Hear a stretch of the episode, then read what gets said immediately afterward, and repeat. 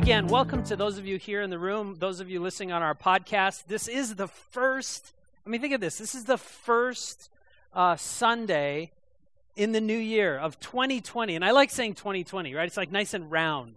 Somebody said, Did you know that uh, 80 years, or somebody born today is going to see the year 3000? And I was like, That's cool. And then I thought, That's not right. and I was so I so I thought that was so cool. We were at the White Sea last night, and I was like, "Did you know this?" And Scooter goes, "No, Pastor Todd, it's 2100." It's like, oh, but it's really cool. And and the beginning of the year, it, it's really interesting for us as, uh, that work in the church, especially Sunday morning kind of things that we do. Christmas, uh, up until Christmas, it's just a frantic, let's put things together. We're, we're getting services. It's really, really a busy time. But then from Christmas to this Sunday is really, at least around our church, rather dead. Our academy is out, uh, so we don't have school. There's a lot of program ministry things that we don't do, so it's really kind of quiet. And this is the time, this last 10 days or so, is the time that I go see movies. Okay, I love seeing movies in the movie theater, not uh, just at home on Netflix or anything.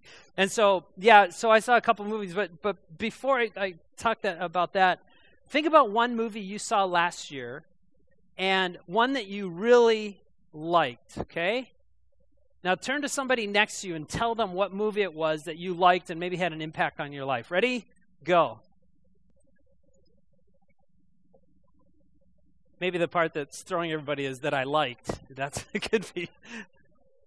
All right, what are some of those movies that are that you saw this last year? What was it? Frozen 2, I'll pray for you. Okay.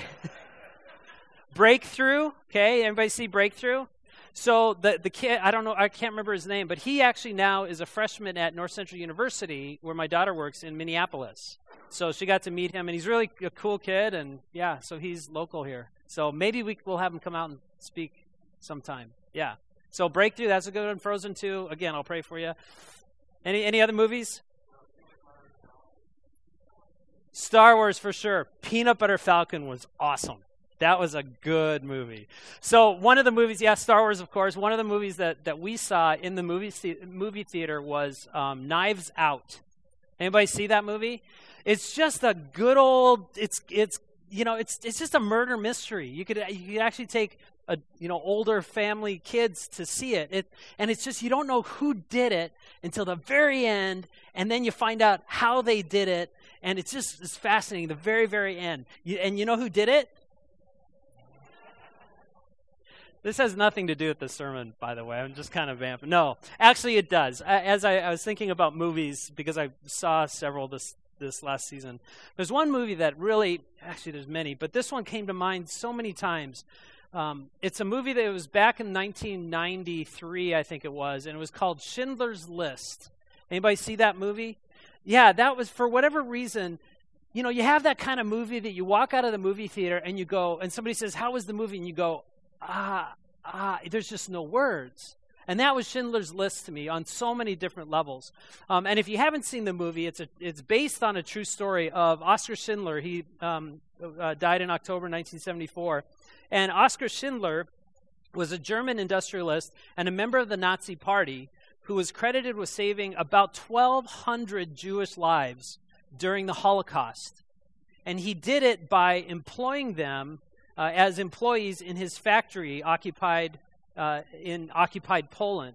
So he spent his whole his whole fortune. He was a multi multi millionaire as a businessman. He spent his whole fortune bribing Nazi Party officials and paying for all these things on the black market to supply to the uh, the Jewish people, so that they can get out of the concentration camps for a time, be fed, and stay in the factory and then go go back, kind of like a, a work um, work parole kind of thing.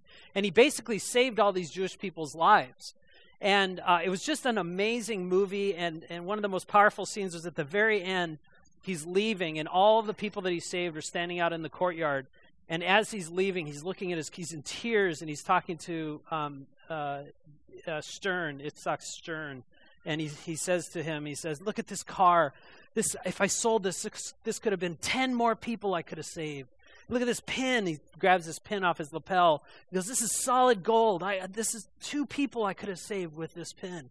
And he was so passionate and so adamant um, because he had he he saw that his life mission at that time anyway was to save Jewish people who were his enemies, but yet he had a passion to have them to save people through his own sacrifice, but also through something that ultimately made him feel fulfilled in life, and ultimately what makes you feel fulfilled in life. Something that you probably have heard of um, and it's as it's applied to great happiness in your life, and it's something that all of us uh, have or should strive to have, especially in 2020. And this might be the word that we use throughout the year. And that word, and students, you're going to love this word, multiplication.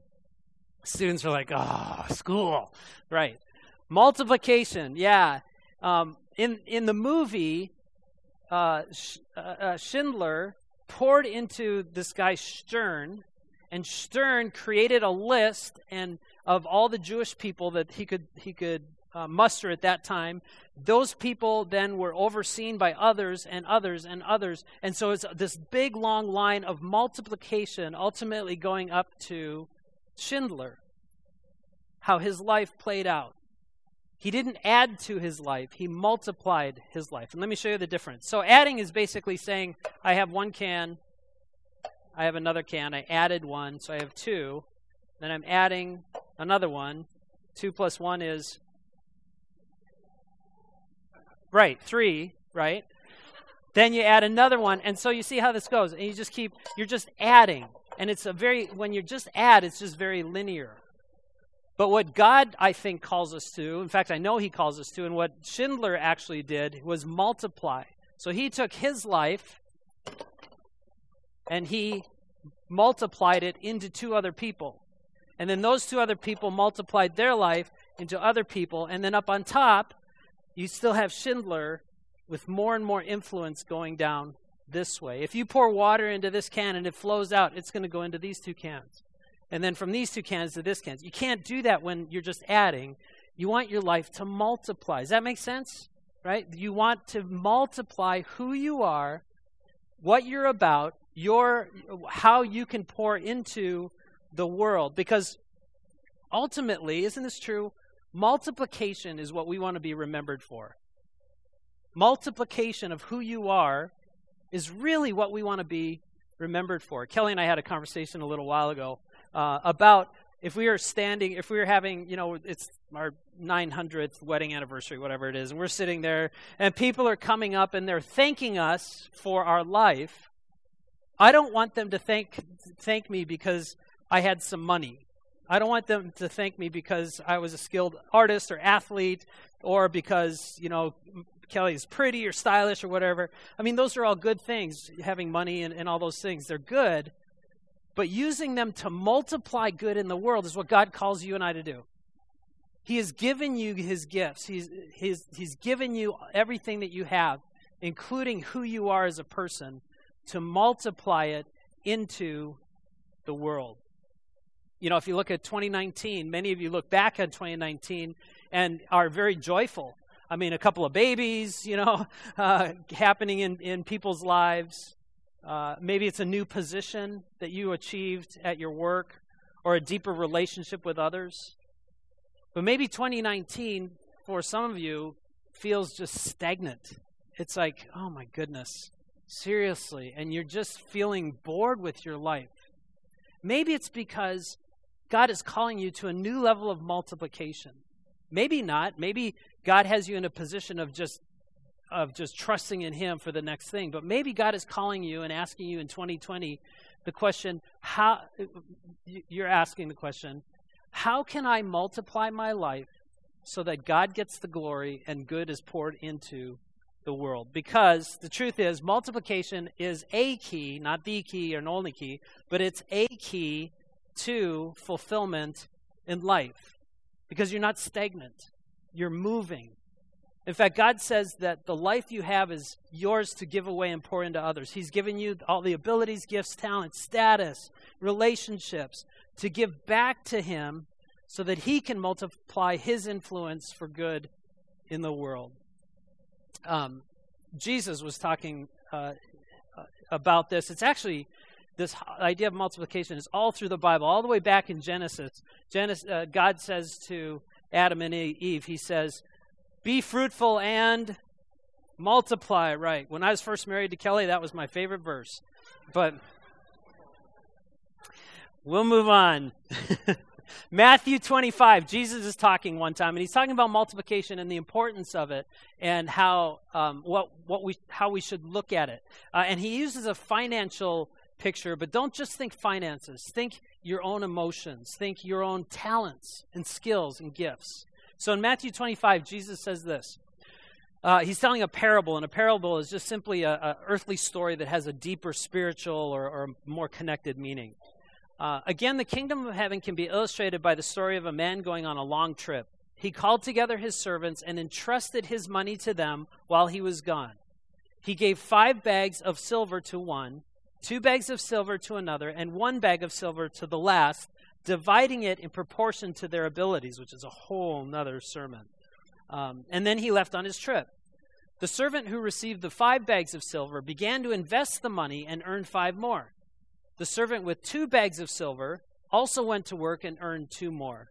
But the servant who received one bag of silver dug a hole in the ground and hid the master's money.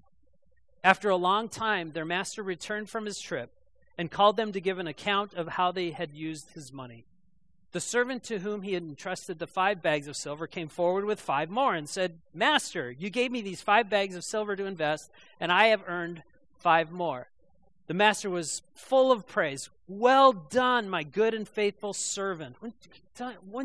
Can't you wait to hear Jesus say that to you face to face? It's going to be awesome.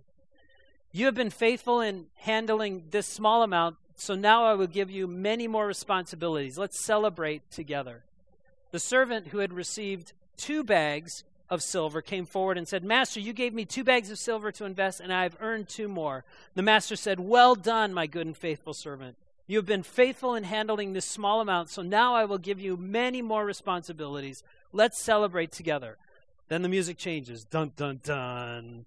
Then the servant with one bag of silver came to Master. Master, I knew you were a harsh man, harvesting crops you didn't plant and gathering crops you didn't cultivate. I was afraid I would lose your money so I hid it in the earth. Here's your money back. But the master replied, You wicked and lazy servant. If you knew how if you knew I harvested crops I didn't plant and gather crops I didn't cultivate, why didn't you deposit my money in the bank? At least I could have gotten some interest. then he ordered uh, then he ordered, Take the money from this servant and give it to the one with ten bags of silver. To those who use well what they are given, even more will be given and they will have an abundance. But those who do nothing, even with what little they have, will be taken away. And again, God, Jesus is using money as the illustration, and maybe for you that's it. Maybe you you have been just blessed this last year, but you're not you're not pouring it back in, giving back to God. You're not tithing. You're not doing anything uh, to give it back to the Lord. Maybe it's your again your abilities, your giftedness, something that you know you're good at that you could help other people, but you're hoarding it yourself. That's not what God wants. That's not why He gave you those things. Um, this past year, I thought to myself, how have we as a church multiplied what God has given to us? And I came up with just a, a couple of things um, at church. One of them is actually happening right now. Uh, in my office, uh, Pete and Julie Hillman are using their gifts and talents and their experience with Financial Peace University, and they're holding a class right now uh, for Financial Peace University.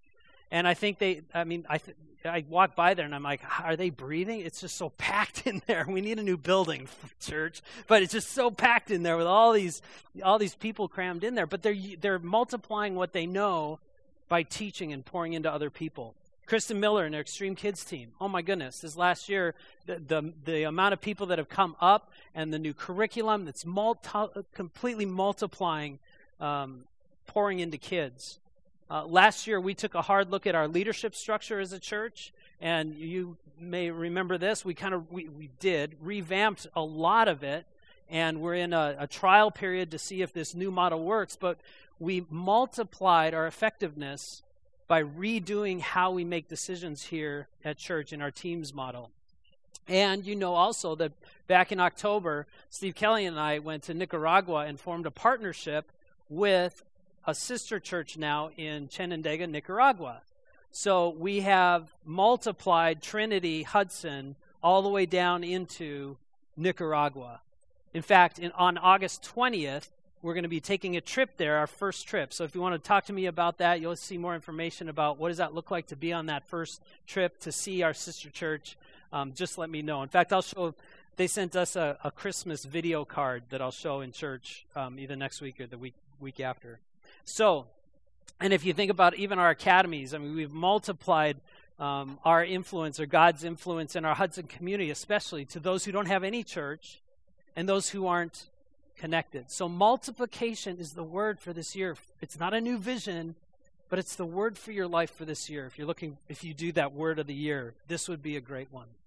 And I'm going to tell you how you could do that here at church. So, um, I know that many of you come to church on Sunday mornings and you serve cra- like crazy out in the community. Keep doing that. That's awesome. Uh, some of you are here at church and you, you're not doing anything in terms of multiplying yourself, either outside of church or, or here at church. So, what I want us to do is walk through just a couple of options. And this is where you can take out your connection card. And if anything that I say, the Spirit kind of uses to hit you to say, you know what, I want to find out more about multiplying myself in that area, uh, you can go ahead and just write that down, and then we'll collect those um, at, as you leave. Um, so, 2020 I want all of us to enroll in Multiply You. I was trying to come up with a cool, you know, fight song, but they're all, I couldn't use them legally. So, um, but if you know, this time last year we came up with a vision for our church of three words: connect, grow, and serve. You remember that? We hung everything on that. In fact, even our announcement slides have connect, grow, and serve on them. These are three areas of your life that I believe could be an amazing opportunity to multiply in. And I'm actually going to talk through a couple of these, but I'm going to flip them around. I'm going to tar- start with serve, grow, and then connect. Um, so let's talk about serving. Uh, here at church, we have a ministry called Guts Ministry. Actually, I'm the only one that uses that word, but I just like it. Do you have the guts to get involved? It's kind of a first entry level step into serving here on a Sunday morning, especially. Guts stands for greeters, ushers, treats, and sound. Greeters, you know, ushers, the people that help us during the worship. Um, uh, treats are the refreshments out there, and then also sound back in our sound booth. Uh, we have needs in all of those areas. Uh, and so we're constantly saying this if you're if you're like i just it doesn't it, you're not signing up for your life it's just helping out and serving the church that you love um, the other one is teachers uh, in, in all levels of our ministry. We're a teaching congregation. We teach truth. We, we uh, facilitate conversations.